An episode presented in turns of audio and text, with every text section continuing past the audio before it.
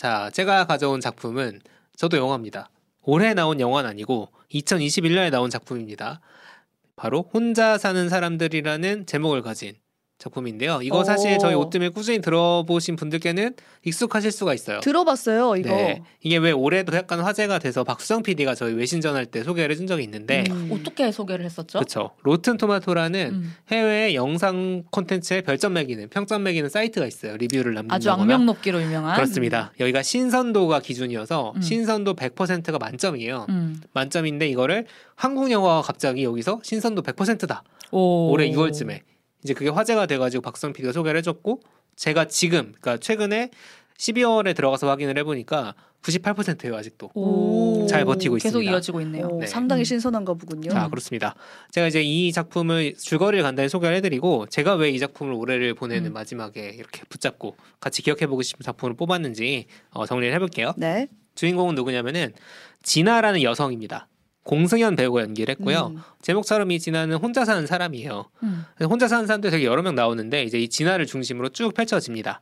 이 1인 가구에 대한 묘사가 굉장히 디테일하게 나오거든요. 음. 일단은 퇴근하면은 편의점 도시락을 사와서 데워놓고 그 침대 위에 이렇게 딱그 간이 상을 하나 상. 올려놓고 1리터 2리터짜리 물병 이렇게 놓고 그걸 먹어요. 음. TV 보면서 먹는다든가 직장에서도 항상 혼자 밥을 먹는데 그때마다 뭔가를 귀에 꽂고 뭔가를 음. 보면서 먹는다든가 방금 포스터도 굉장히 혼자 사는 사람 같았어요. 생겼죠, 혼자 그렇게. 딱 이어폰 싹 끼고. 이어폰 끼고 항상 네. 이어폰을 끼고 다녀요. 음. 핸드폰 이렇게 보면서 집에 있는 TV를 보지 않더라도 켜놓고 삽니다. 음. 뭐 이런 디테일한 묘사들.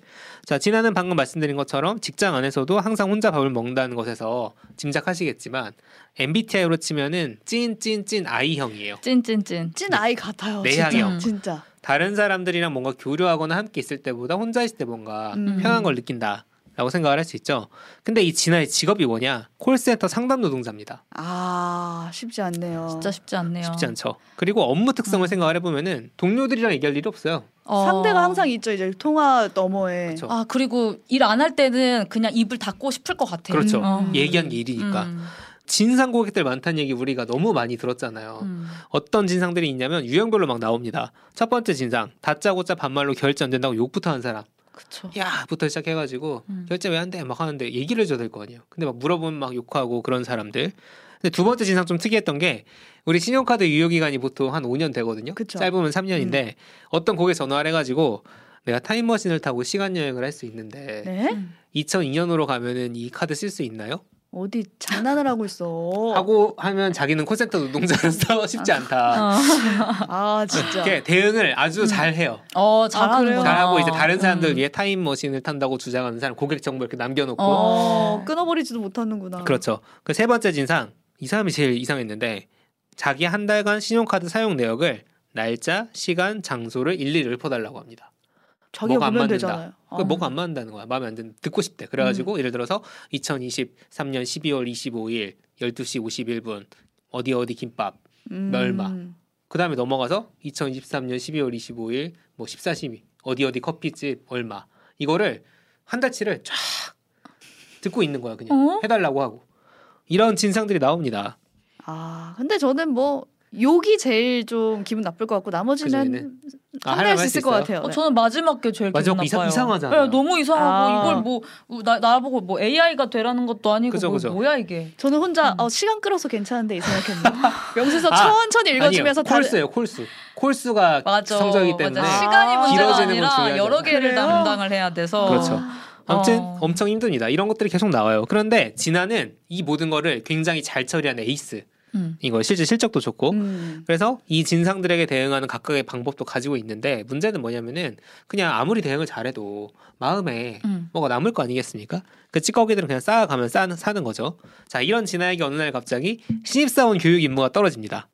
에이스니까 필요하겠죠? 반갑진 않을 것 같은데. 근데. 지금까지 설명해드린 네. 거에서 아실 수 있듯이 진아는 혼자 있는 걸 좋아하는데 음. 직원- 새로운 음. 사람 다른 직원이랑 말 안 하는데. 말을 안 해요. 음. 수진이라는 신입사원 여자 후배가 나타납니다. 아, 굉장히 발랄해 보여요. 아, 그렇게 생- 음, 생겼죠. 그리고 음. 성격도 그렇습니다.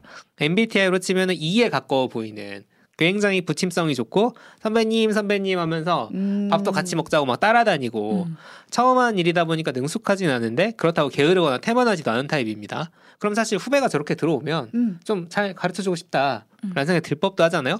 그런데 진아는 기본적으로 사람 상대하는 걸 꺼리기 때문에 밥을 같이 먹으러 가자 막 따라왔어. 음. 그러면은 따로 앉아. 이어폰 딱 끼는 거 아니에요? 따로 앉아서 이어폰 딱 끼고 밥 먹어요. 아, 네. 나, 나 뭐가 이해돼. 왜 이렇게 왜요? 이해되지? 후배 데리고 따로 앉아서 밥 먹었어요? 근데 뭔가 그, 아, 이해가 너무 되네. 왜 그러지? 네. 아무튼 진아 좀 심해요. 딱 보면은 음. 굉장히 사무적으로 대하면서 음. 뭔가 감정의 교류의 여지를 남기지 않는다. 어.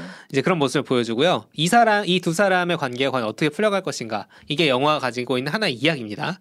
근데 직장이 아닌 또 다른 장소에서도 진아에게 또 관계 확장이 벌어지는데 바로 진아가 사는 아파트예요. 음. 그 아파트에서 무슨 일이 벌어지냐? 복도식 아파트에 살거든요. 좀 지은 지 오래된 네. 아파트겠죠. 그러니까 그러면 근데 오며 가며 이웃 사람 마주할 일이 좀 생기잖아요. 어, 복도 지나니까. 그렇죠. 그런데 옆집에 진아와 마찬가지로 혼자 사는 남자가 있는데 음. 종종 막 복도에서 담배를 피는 거예요. 복도식 아파트에 이제 그렇게 약간 좀 음. 그런 사람들이 있었죠. 근데 뭔가 좀 싸하기도 하고 꺼림칙한 분위기도 있습니다. 그런데 어느 날 이 사람이 고독사한 채로 음. 일주일 있다 발견됩니다. 아, 몰랐어. 옆집이었는데 몰랐구나. 옆집이었는데 몰랐어요. 그래서 어떻게 그걸 모를 수 있냐부터 해가지고 막 그 옆집 주인 와가지고 막 그렇게 하는데 그 옆집에서 그런 일이 벌어지고 난 뒤에 얼마 뒤에 복도에서 집 구하러 온 남자랑 마주칩니다. 음. 이 사람이 이제 새로운 그 등장 인물이 되는 거예요. 아, 말해주고 싶다. 그렇죠. 물어봐요. 집이 너무 싸다. 음. 왜 이렇게 된 거냐? 음. 혹시 아니야라고 하는데 진아가 대놓고는 얘기를 안 해주고 암시를 해줍니다. 뭔가 뭔가 음, 일이 있었다는 음. 식으로 암시를 해줍니다. 근데 이 사람도 약간 캐릭터가 좋게 말하면 부침성이 좋은 건데 음. 조금 나쁘게 말하면은 그 우리가 생각하는 심리적 거리가 있잖아요. 네. 네. 훅 그거를 들어오는 훅. 들어올 수도 네. 있을 것 같은 낌새가 느껴지는 아, 낌새가 느껴지는 처음 보는. 사람이니까 네. 그런 찜- 낌새가 느껴집니다. 음. 약간 그, 그 경계를 허물 줄 아는 사람이라고 좋게 음. 말하면 음. 그런 사람이에요. 그래서 진아의 대답을 듣고 뭐 고민을 하는 것 같지만 어쨌든 집이 너무 싸니까 음. 이렇게 들어온 거죠. 음. 이사를 합니다. 그리고 결국 무슨 일이 있었는지 이 남자도 알게 되고요. 자 여기까지 들어보시면은 뭔가 자발적 고립을 택한 진아의 삶에 갑자기 끼어든 두 사람이 있는 거잖아요. 그렇죠. 콜센터의 여자 음, 후배 경계를 확 무너뜨린. 들어오고 싶어하는 음. 그리고 옆집에 이사 온 남자. 그래서 혼자서 잘 살던 혹은 잘 살아간 듯 보였던 진아의 삶에 끼어든 이 두 사람이 계속 관계를 맺어가면서 진아라면 절대 하지 않을 행동을 합니다. 음. 예를 들면은 그 콜센터 후배 같은 경우에는 진상 상대하는 것도 가르쳐 줘야 되잖아요. 음. 근데 진아는 이제 되게 사무적으로 잘 처리하는 스타일이거든요. 음. 근데 뭔가 대화를 막 시도해. 아, 그 사람과요? 그 사람과 음. 진상 고객과. 진상 고객과 라든가 아. 이 옆집에 새로 이사 온 사람은 진아는 고독사를 일단 몰랐고 알게 된 후에도 그냥 외면하거나 무시해왔던 상황이는 건데 그 고독사를 뭔가 정면으로 마주해서 뭔가 이거에 대한 감정 문제를 해결하려고 하는 노력을 막 하는 거예요. 음. 이제 그런 걸 보면서 진아가 어떤 그 마음의 내적 변화를 겪습니다. 그게 일종의 성장으로 나가게 된 계기가 되고요. 그러니까 약간 그게 뭐 성격이 다른 사람들한테 뭐 좋은 면도 배워야지 이런 단순한 게 아니라 진아의 뭔가를 막고 있던 게 깨지는 듯한 연출들이 계속 나와요. 음. 나와서 왜 진아가 자기 스스로 계속 고립시켜 왔을까? 그 이유는 무엇이었고 그것들이 왜 깨져 나가는가? 이걸 통해서 이제 그거를 영화가 계속 보여주는 음. 장면으로 넘어갑니다. 그러니까 진아가 사실 스스로를 고립시켜 왔던 이유가 뭐였냐면 이별의 상처를 겪기 싫어서였거든요. 아, 관계를? 맺으면 과거에 있었던 어떤 사건이 있어요. 네. 그러니까 관계를 맺으면은 이별할 일이 생기는데.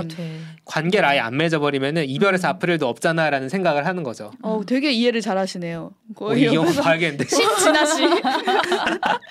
그래서 이별의 상처를 겪기 싫으면 음. 이별할 일 자체를 만들지 말아야지. 음. 관계를 안 만들면 이별할 일이 없으니까 내가 다른 사람에게 마음을 주지 않으면 그 마음에 담긴 기대나 애정이 배신당할 일이 없을 거다라는 음. 음. 일종의 방어 기제를 가지고 이런 행동들을 해왔던 거죠.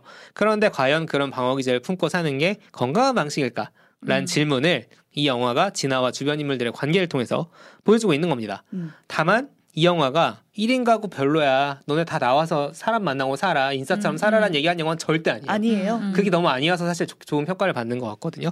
누구에게나 다른 사람과 소통하거나 관계를 맺을 때 자기만의 방식이나 맞아요. 템포나 음. 그런 것들이 있다는 거예요. 속도나 음. 거리감 같은 것들이 그걸 되게 잘 보여주는 작품입니다. 음. 제가 이제 이 작품을 왜 올해 그 마지막 주에 같이 나누고 싶었냐면 올해가 사실 엔데믹 첫 해였어요. 음. 그러니까 팬데믹 4년이 끝나고 사실 이제 코로나와 함께 살아가는 그래서 많은 것들이 소위 말하면은 정상으로 돌아오는 그전 음. 그 전에 있던 걸로 송년회도 해도 되고 그렇죠. 이제. 이제 그런 해가 된 건데 그동안 우리가 3년 동안 자발적이든 비자발적이든 되게 고립돼 왔잖아요. 연락이 아직 다 회복이 안 됐어요. 안 됐죠. 네. 그런 어려움들이 있었는데 그게 아직도 계속 가고 있는 음. 그 상황에서 이게 또 근데 다시 노출돼야 되는 상황이 된 거예요. 어떻게 보면 음. 사람들과 만나고 뭔가 해야 되는 상황 같은 그런 되게 애매한 갈등의 음. 상황 혹은 어려움의 상황에 있을 때 우리가 어떻게 행동하는 게 나를 또 보호하고 음. 다른 사람들과의 관계에서 적당한 음. 그 안전장치들을 마련할 수 있을까 혹은 앞으로 더 관계가 좋아질 수 있을까에 대해서 생각해 볼 수 있는 작품이에요. 음. 그쵸. 저희가 코로나를 겪으면서